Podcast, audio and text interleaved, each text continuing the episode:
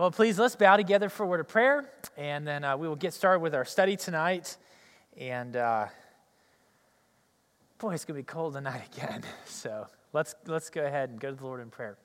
Father, we're so grateful for this opportunity in the middle of the week to pause, and I pray that you'll help us to set aside the cares and the frustrations and the burdens that perhaps are um, on our minds at this moment and help us to focus our attention freshly on the scriptures.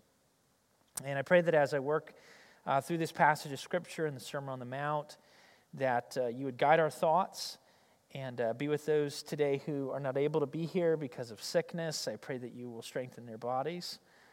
And uh, bless the children in the back as they're doing their classes. Um, help those classes to be uh, very scripture saturated and focused on you. I pray that you'll work in their hearts.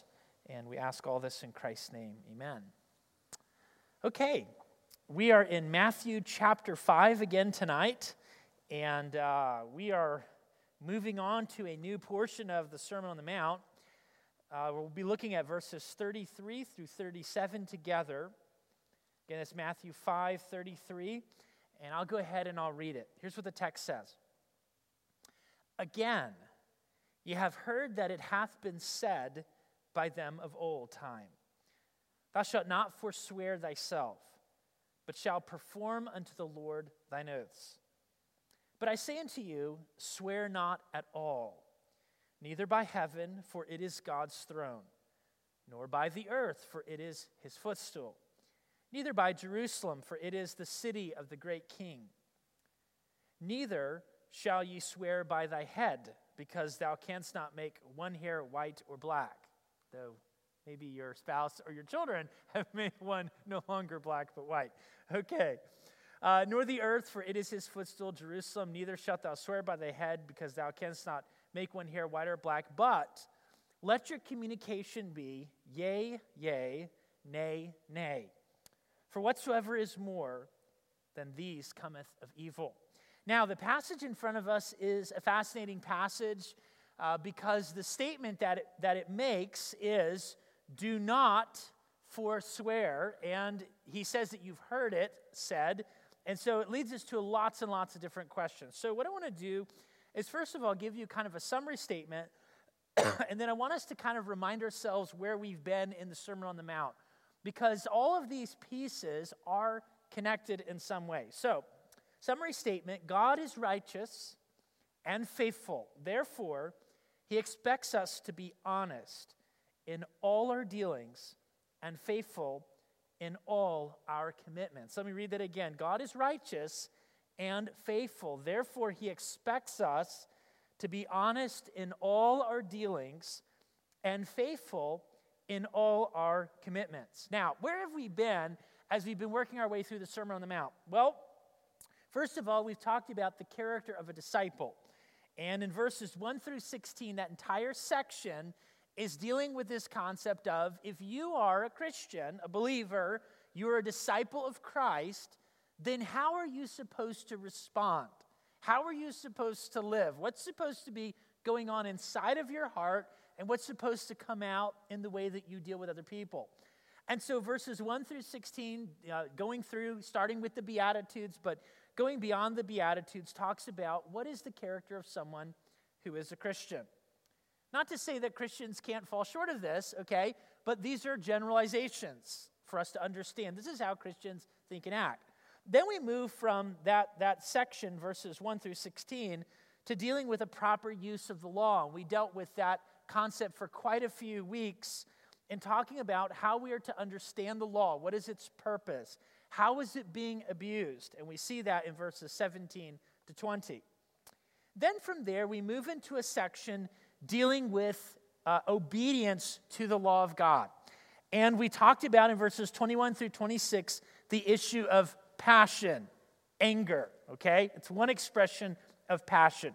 And then in verses 27 through 30, we get into another expression of passion, and that is lust, okay?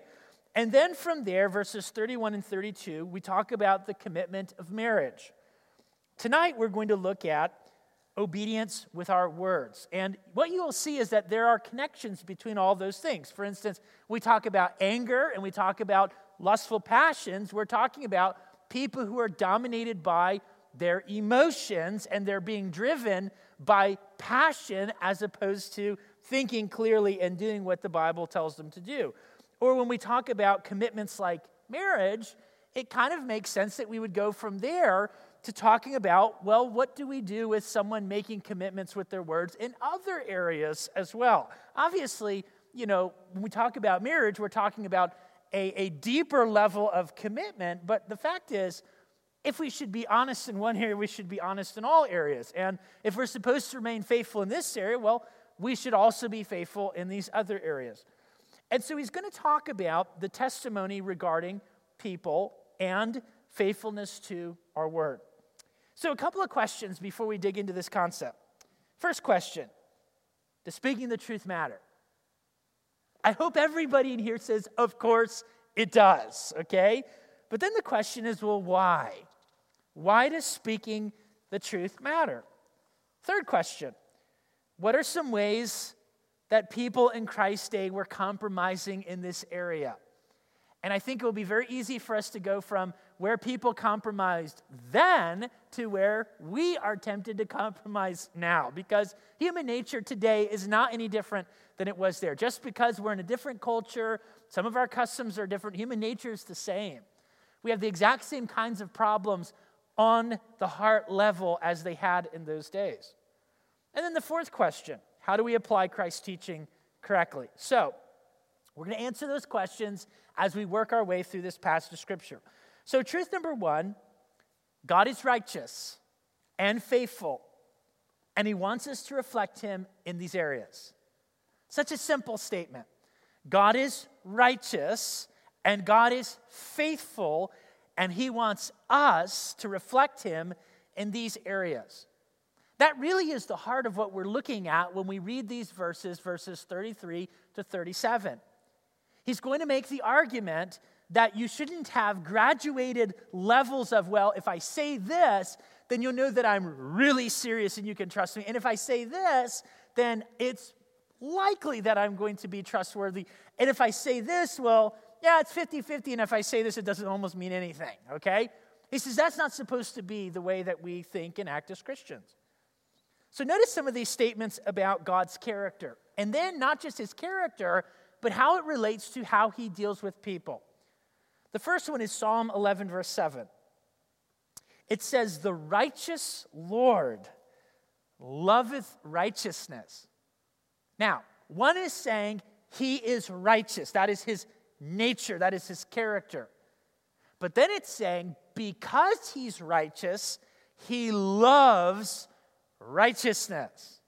Maybe another way to put that is because God's righteous, He loves what is true and He hates what is evil.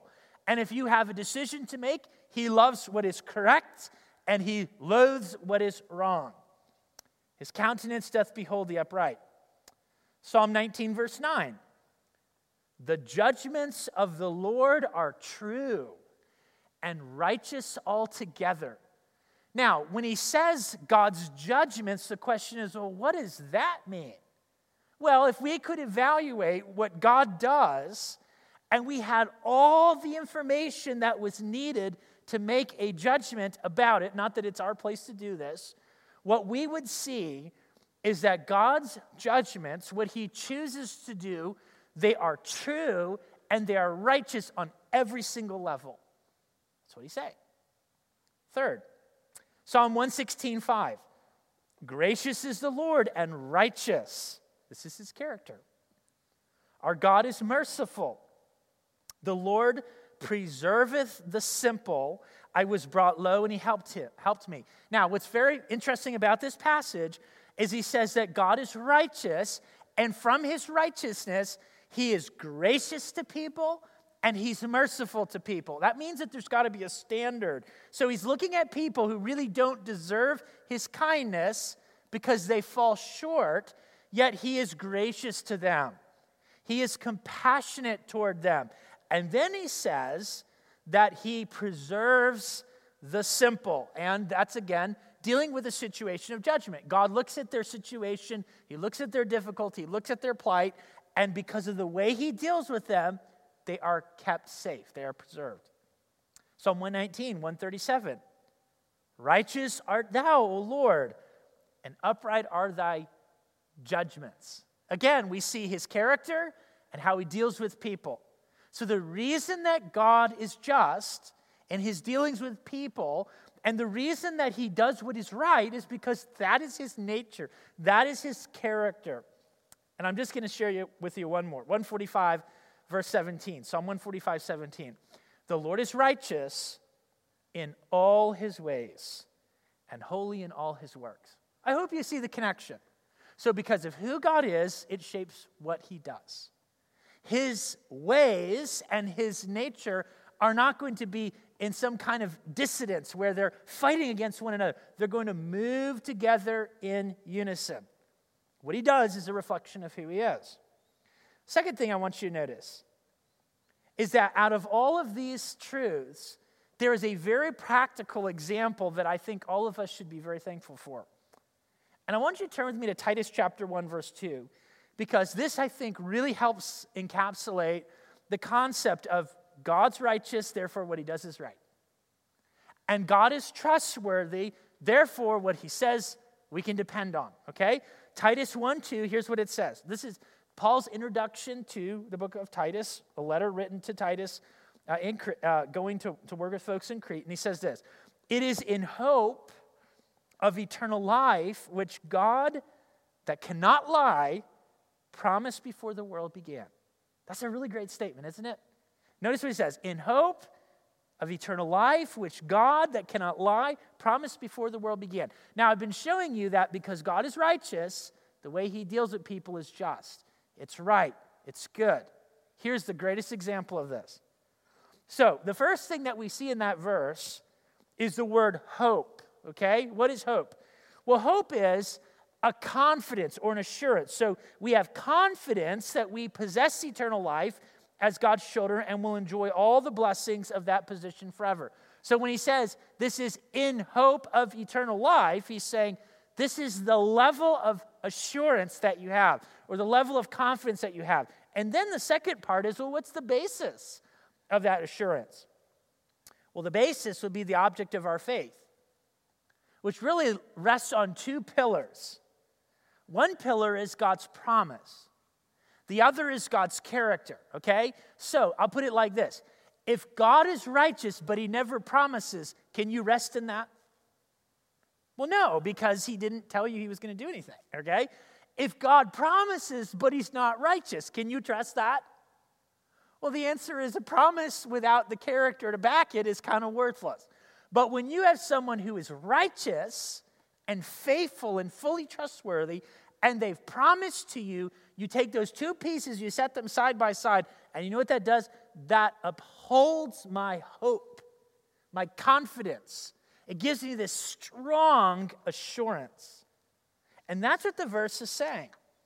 The degree of confidence is built on the character of God and the fact that He promised. And here's the part that I really love God who cannot lie. Did you catch that? So he's righteous, he promised, and he can't lie. So if he made a promise, I can rest in it 100%. That's what he's saying. And so the degree of confidence should be consistent with the kind of character of the one who made the promise. Truth number two Scripture commands us to keep our word when we have sworn an oath. Now, some of you said, I, I thought we weren't supposed to swear oaths. I would not be comfortable swearing oaths. If anybody's ever been in a courtroom and they pull out a Bible and they say, Do you promise to tell the truth, the whole truth, and nothing but the truth, so help me God? Then you have sworn an oath, okay?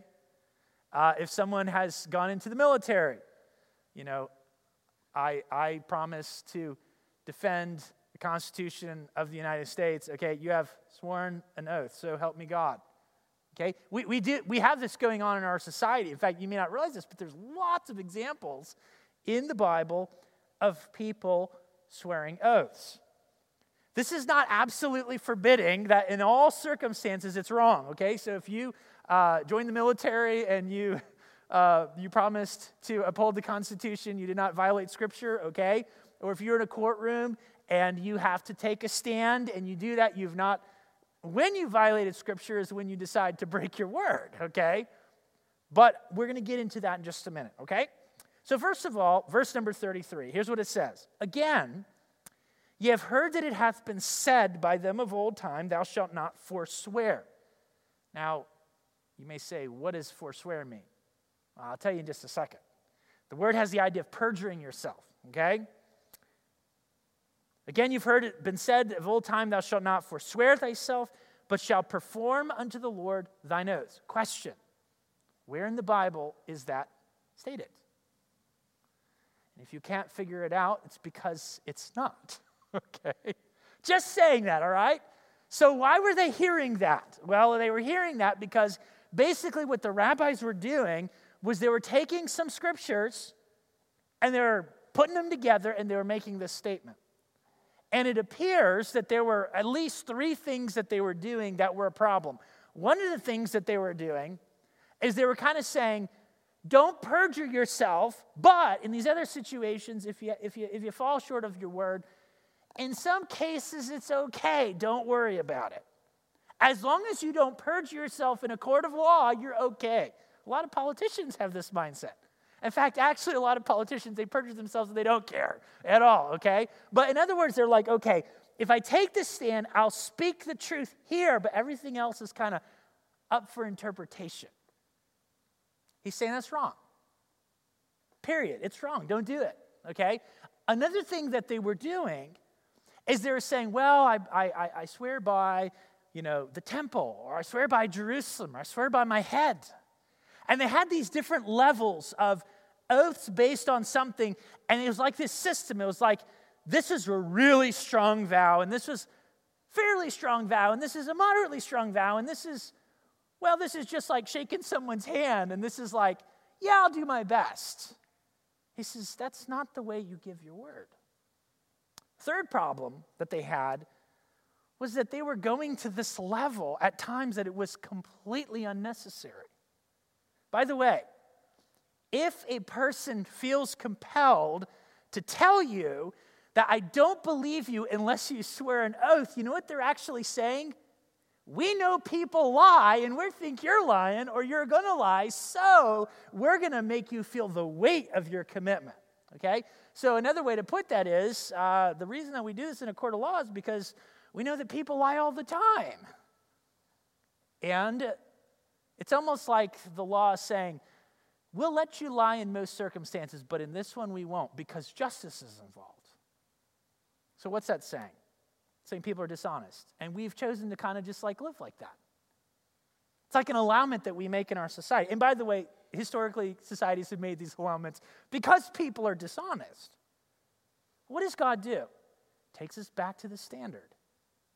Just like he did with marriage. He's like, hold on, what is marriage? Let's talk about that, okay? You know, what is lust? What is at the heart of murder? It's anger. He goes back to the standard and he says, that's what you need to consider. Not all the allowances that society makes about things, that's not the standard. So the fact is, we don't find this in Scripture in the same way that the, the, the, rabbis were saying, you know, murder, but not hatred, adultery, but not lust, divorce for any reason, forswearing, but not dishonesty in everyday life. Jesus is saying that's not the way we're supposed to live. This is not the way that we're supposed to conduct ourselves. This is not the way of a disciple of Christ. This is not a way that conforms to God's expectations and his laws. So, second question what does it mean to forswear? I already mentioned this, but he has the idea of perjuring oneself, swearing to an oath to speak the truth and then failing to do it as you had promised. So, someone stands up, they, they, they, they, they, swear an oath, and then they, they lie. Okay? Now, in a legal system, there are actually laws that can be pursued because if someone perjures themselves, then essentially what they're doing is they're presenting the possibility of a miscarriage of justice because we make judgment based on testimonies. And if a testimony is false, then we are going to be led astray in our judgment. And so it's a very serious matter, and that's why the law has that. That's what he means by forswear. Well, what is an oath? An oath is a formal promise that obligates someone to fulfill their word or experience some serious consequence for their unfaithfulness. I'll give you an example. In Hebrews chapter 6, verse 16, it says this Men verily swear by the greater, and an oath for confirmation is to them that end of all strife. So, someone swears an oath by God, and they're saying, You hold me accountable if I've lied. That's essentially what they're saying. Okay? And by the way, this was a pagan practice as well. People would swear by their gods. If you remember the story of David and Goliath, David goes out, and what does Goliath do? He curses David by his gods. Okay? In other words, when we talk about David and Goliath, we're talking about this battle not just between a boy, a young man, and this massive giant, but we're talking about a battle between the gods of the Philistines, idols, and the one true God. And what does David say? He says that God is going to give me your head. That's essentially what he said, right? So Goliath curses by his gods. David says, My God's going to take you out, and we see who won, right? What does that do? That tells you who ultimately is the stronger in that situation. So that's what an oath is swearing by one who is greater. And I'm going to give you some examples. For instance, an example like the covenant of marriage. Or let, let me give you a couple, a couple of examples. Here we go. Ruth chapter 1, verse 17. When, where thou diest, will I die. There will I be buried. And listen to what Ruth says here. She says, The Lord do so to me, and more also, if aught but death part thee and me. What does that mean? If I break my word, then God judges me. That's what she's saying. By the way, this is a great indication that, that Ruth was taking the God of Israel to be her God. Okay? Because when she swears this oath by the Lord, she's saying, That's my God, not the gods that I grew up with. That's my God. 1 Samuel 3:17. This is an interesting one. What is the thing that the Lord hath said unto thee? I pray thee, hide it not from me. This is Eli talking to Samuel, and he's just a boy. God do so to thee, and more also, if thou hide anything from me of all the things that he said unto thee. Now, that's a kind of interesting one. Eli's basically saying, if you hide from me what, what he said, then God punishes you. And he's like, well, actually, what God said was, he's punishing you. It's kind of an awkward thing to think about. But you see the invoking of God's name in the situation. 1 Kings 2:23. Then King Solomon sware by the Lord, saying, God do so to me and more also, if Adonijah hath not spoken this word against his own life.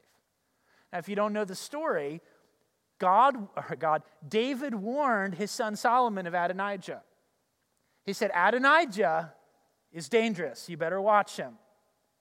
And if he deals, we could say, unfaithfully, then you know how to deal with them. And this is an example of it. He says, God is going to judge me if I don't deal with this.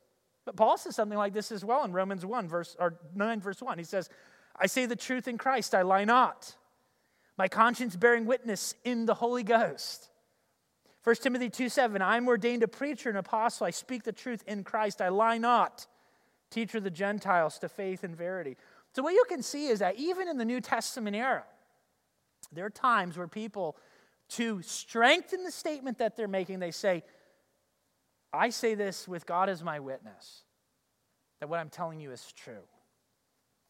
Marriage covenant is an example of this. Matthew 19, 6. They are no more twain, but one flesh. What therefore God hath joined together, let not man put asunder. Malachi 2:15, did not he make one? Speaking of God.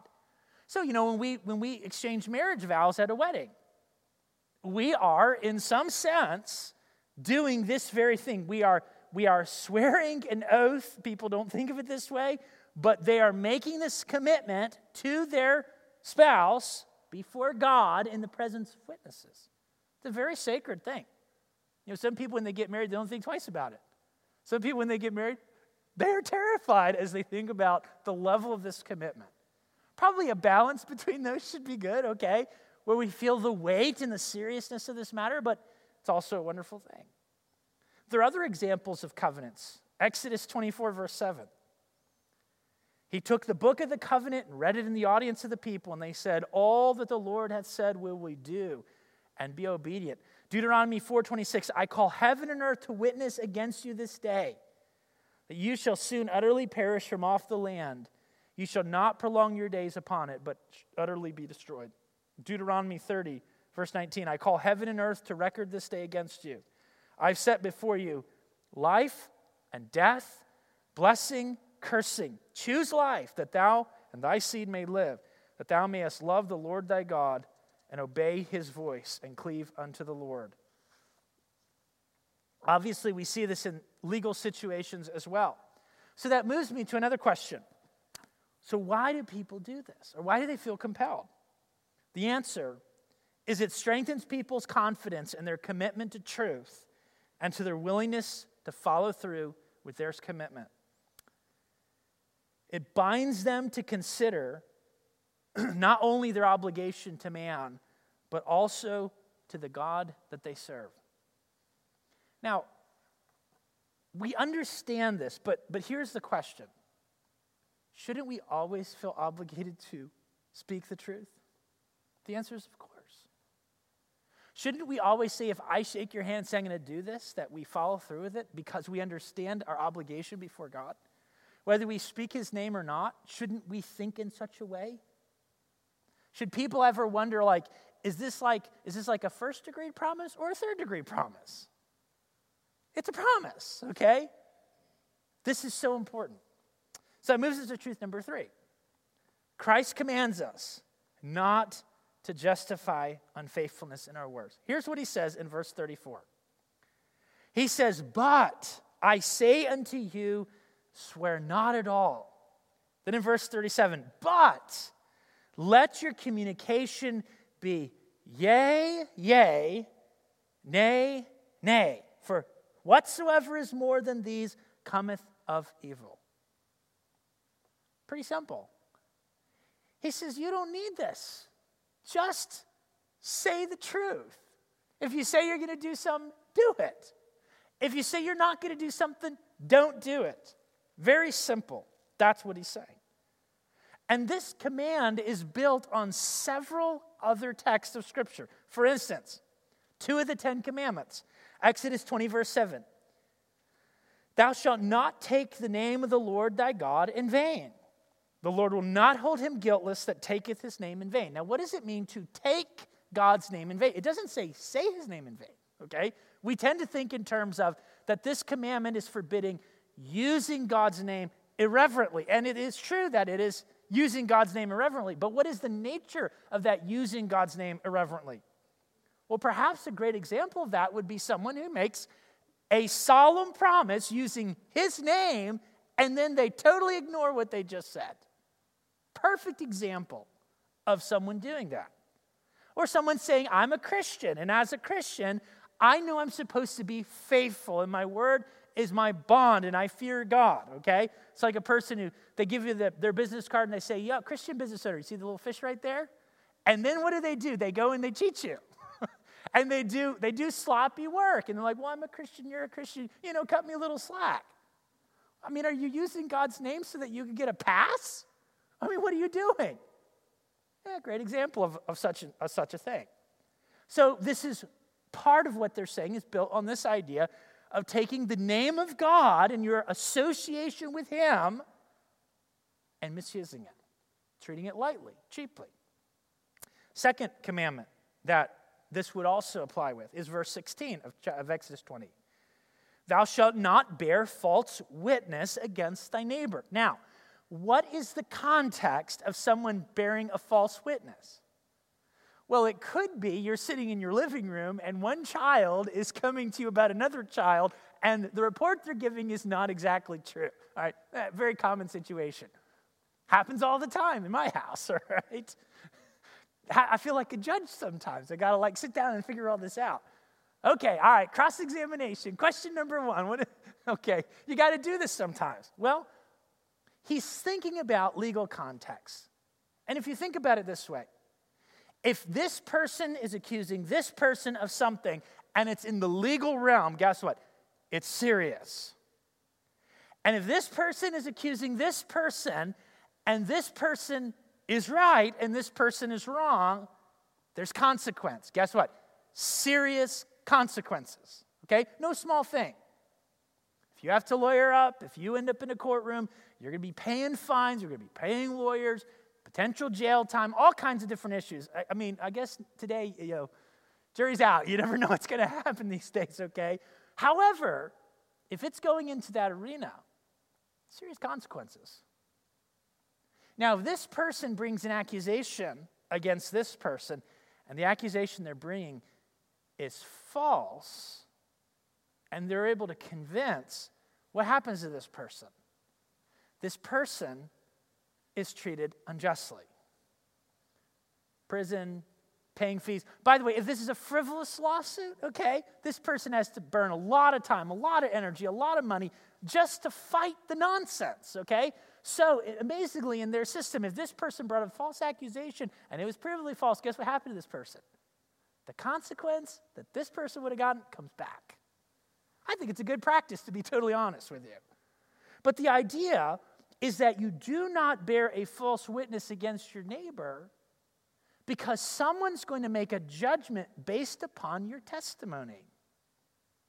And the job of the jury and the job of the judge is to make a righteous assessment of the situation. In fact, in our legal system, we are supposed to be presumed innocent until proven guilty. Why is that? Well, because we would rather have mischaracterization, a miscarriage of justice on the one side where something that actually happened that was wrong but cannot be proven, we leave it in the hands of God because we believe that God is going to ultimately set the record straight someday, or we would rather that than someone brings a charge and an innocent person is punished unjustly.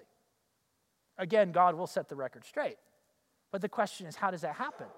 So, in our court system, we take very seriously the, the, the, the, burden of proof is not to defend your innocence, but to prove guilt. And so, in this situation, what we're seeing is that bringing a charge that is false is very, very serious. And so, this is a part of what is being stated in these verses. Leviticus 19:12, he says, "Ye shall not swear by my name falsely."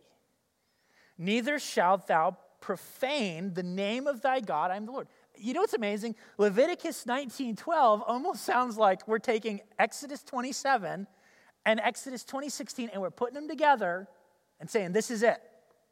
Kind of blends the two together, okay? Numbers 30 verse 2, if a man vow a vow unto the Lord or swear an oath to bind his soul with a bond, he shall not break his word.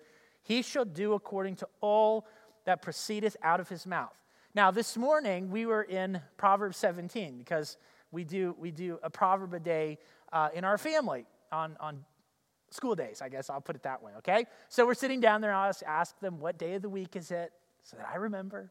And then I ask them, what day of the month is it? Okay, so I remember. And I say, all right, what proverb are we going to do today? Proverbs 17. Well, in Proverbs 17, one of the proverbs, it warns against somebody going and striking hands. Striking hands to make sure they're friend. I said, what does that mean? It doesn't mean you're hitting somebody. Striking hands means you're shaking hands and you're saying, you don't have the ability to pay for this. This person does not believe you can pay them back. I've got the money, you're my friend. I'll put the money aside as surety so that you can take this debt and then I'll, I'll allow you to do it. And so, in other words, my, my strength, uh, economically, financially, whatever, is going to allow you to get a loan that you really shouldn't be able to get. okay? I said the Bible says don't do that. Why? Well, because you are bound by your word. You now have to take on the risk of someone nobody wants to take the risk on. Wisely so. you're, because they're your friend, you're going to take the risk. Don't do that. That's what the Bible's saying. And I said, more than that, more than it being foolish, God says that before you make a commitment, you better think it through because you're responsible to follow through with your commitment. So we take that little principle in Proverbs, and this is a great example, great application of this. Your word should matter. If you say you're going to do something, you should do it. If you make a commitment, you should follow through with it. So, what were they doing? Well, they had established a series of oaths that communicated their level of seriousness about their commitment by heaven, by earth. Of course, you know, heaven is, is more lofty than earth, so we know that that's a more serious commitment than the earth one. By Jerusalem, that's a serious one as well because that's the holy city, that's our capital. By the head, well, it's my head, so. What are they saying? They're saying, well, there's some levels of seriousness. In other words, the truth is a little flexible. Now, is that a good practice? The answer is well, no, it's wrong. How is their practice revealing a wrong view of their commitments? One is their commitment to truth was flexible, their obligation to their promise was flexible. By the way, what happens when the truth is flexible? You can't believe anybody. Very simple. When somebody lies to you, do you trust them the next time they tell you they've done something? Of course I do. Well, then you get, you know, messed up twice, right? No, you, you distrust them because they've broken that commitment. Their obligation is flexible. When somebody says, I'll do that, and then they don't follow through, do you believe them the next time? Do you, do you go to bat for somebody who has fallen through on their word over and over and over again? I hope not. So, what's the point? Society falls apart. How do you build relationships? How do you do business? Well, you can't do these things properly when people are dishonest and don't follow through with commitments. Yet that was the practice of their day. Their words were ultimately not bound by their commitment to God. These are people who said, We're religious people. They said, We believe in the one true God. They would speak the Shema. And they would, they would talk about their religious credentials and practices. Yet, they were flexible with truth and commitment. You could not take their word seriously. Their practice was not reflecting God's righteousness and the commitment to truth and justice. They were not there. Here's the question Are we any different today? We're really not. Somebody makes a commitment. How much can you really rely on such a commitment? Well, if someone doesn't have a guiding principle that's bigger than them, the fact is, it's a huge risk. Truth number four Christ summarizes the topic. In verse 37, he simply puts it this way Let your communication be yea, yea, nay, nay. Not, not a donkey, okay? If you say yes, then do it. If you say no, don't do it. Such a simple principle. Whatsoever is more than these cometh of evil. And it's interesting the way that the language is, is it gives the impression it's not just evil as like a concept, but it's evil in a person, okay? Who is the father of all lies? It's Satan himself. And so he says, Let your yes be yes, your no be no. Satan overthrows justice by softening our attitude towards truth. An inability to trust others is painfully destructive in society and in all relationships. If a marriage has dishonesty in it, guess what? Tears it apart. You know, when our kids are dishonest with us, what does it do? Tears apart our confidence in them. when a parent is dishonest with their children, or, yeah, I'm going to do that, and then they don't follow through. Yeah, I'm going to do that, I don't follow through. Yeah, I'm going to do that, they don't follow through. Guess what? There comes a point where kids don't don't believe their parents anymore. And you ask them, why should they? So, how do we put this all together? What, what is the practical way to live in the light of these truths? Let me give you some final thoughts. God exercises righteous judgment, and He expects us to do the same. You cannot make a just ruling in a dispute without the full picture of the truth. If I have two people and one saying this and one saying this and they're different, they're not both right. They might both be wrong. Uh, they may be uh, equally wrong and partially right, okay? But the simple fact is, if I'm going to make a judgment about a situation, I've got to know the facts. I've got to ask some questions. I've got to analyze whether or not what they're telling me is true. And if what I'm hearing is not true, guess what? I'm not going to be able to make a good judgment. God is faithful to his word and expects us to be the same. As people who bear his name, I mean, we are image bearers, one, because we're human. And number two, we are Christians. We are followers of Christ. We've been redeemed, we've been forgiven, we've been cleansed, we belong to the Lord. He calls us saints. We should live like it. We should be reliable and demonstrate a visible expression of God's righteous character. You know, what our kids should see in us is when I say, hey, kids, God is trustworthy. You know what? In their mind, they should never be like, but you're not. So is God like you? that shouldn't happen, okay? They should go, you know what? When my dad says God is trustworthy, my mom says God is trustworthy, and he's faithful to his word, you know what? Every time they say, I'm not going to do this, they don't do it. Every time they say, I'm going to do this, I do it. Every time they make a commitment, they follow through with it. I trust them. Guess what? In their mind, they go, that must be what God's like. That's the way it's supposed to be. We should be measured and cautious when we consider our commitments. We shouldn't just rush to say, I'll do that. We should consider what's involved. We should ask the question is it really a good idea? Can I follow through with this? There are some good things that we don't have the time to do. We should just say no. We shouldn't follow through, or we shouldn't, we should follow through if we commit to do such a thing. And so, what does, what does it do? Is it, it causes us to be more measured in the commitments that we make. Lastly, our commitment to truth and faithfulness to our word should be so consistent that no one would ever feel compelled to need to call us to make an oath. That's really the way that we should live our lives.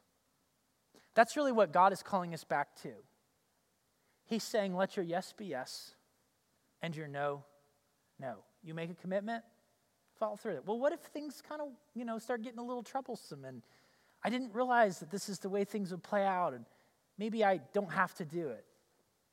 Did you say you do it or not? It's important for us to be people of our word, faithful, reliable, trustworthy. What we speak is consistent with the facts. May God help us to be that. Let's bow for prayer. Our Father, we thank you for the word, and I pray that you will help us to live faithfully in the light of what is before us. Help us to be faithful men and faithful women. May our word be our bond. May we be faithful to those commitments. Pray that you'll give us strength where we have stumbled. Help us to admit our failures when that's what we need to do. Help us to establish good practices where we have stumbled. We ask it in Christ's name. Amen.